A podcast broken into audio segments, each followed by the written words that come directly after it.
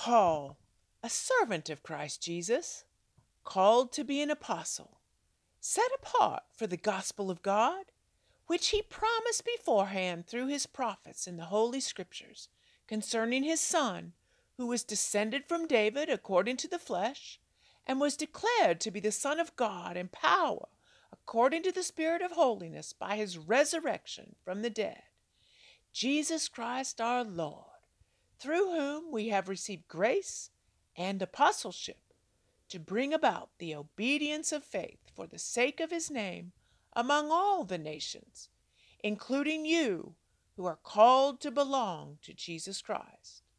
To all those in Rome who are loved by God and called to be saints, grace to you and peace from God our Father and the Lord Jesus Christ. Romans 1 1 through 7. Dear friends, Brother Paul was surely a model of faithfulness. Even when imprisoned in a dank, dark, dirty prison, he was committed to encouraging the body of Christ. His letter to the church in Rome conveys the core teachings of Christianity from his introductory greeting through its conclusion, the book of Romans presents profound truths worthy of pause. I like to personalize God's Word by inserting my own name in the text. As always, thinking this morning about all you who are committed to worshiping your Father in both body and spirit, I prayerfully expounded upon Romans 1 1 through 7. Grace, a servant of Christ Jesus. Now insert your own name. Melba, a servant of Christ Jesus. Gracious Father, I confess the things I have done and left undone. My days rarely reflect my sacred servitude to you. No, I'm quite focused on fulfilling my own comfort, yearnings, and desires. If I allowed you to completely direct my days, if I were unfailingly responsive to your daily directions, what would my thoughts, actions, and schedule look like? Called to be an apostle. Apostle one who is sent out on a mission.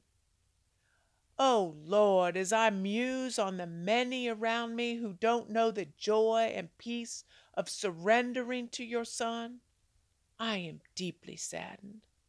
But do I intentionally and expectantly look for opportunities to love the lost and share your saving grace with them?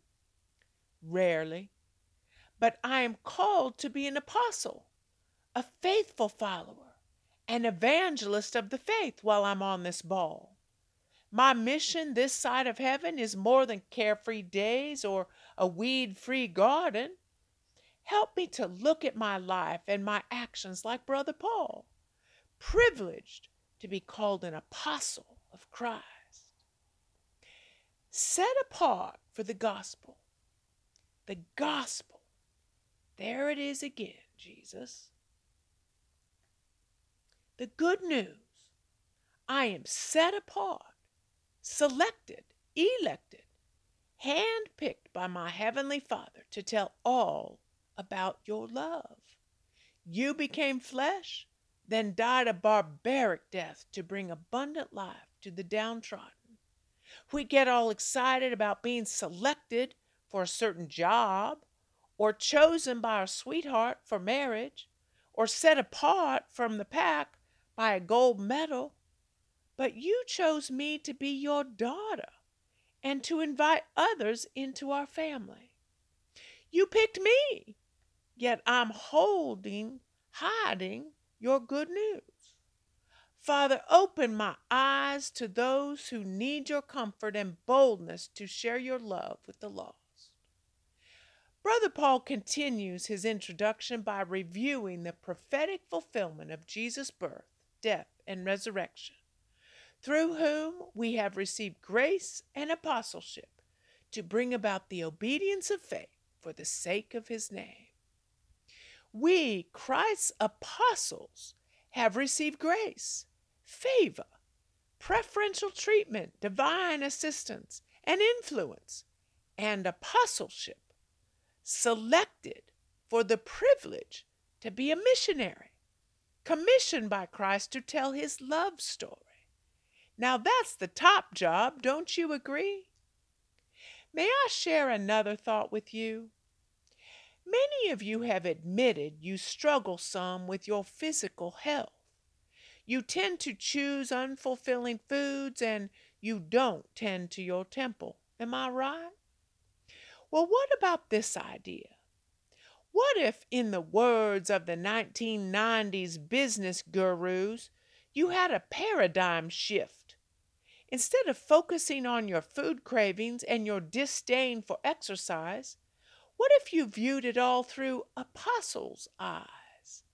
If you intentionally ate as a faithful representative of the body of Christ, what foods would you choose?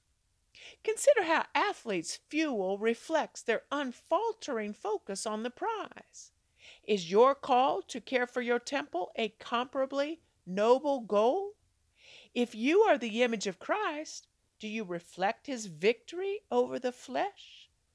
As you slowly transform your physical condition by renewing your mind, isn't that a tangible testimonial? Instead of bemoaning exercise, what if you invited your non believing neighbor and witnessed while you walked? Saints, we are called to be ambassadors of Christ in thought, word, and deed, in spirit and in the flesh, on good days and bad, amidst all our other pressing commitments and obligations. Remember, you are a chosen ambassador. Live well. Grace.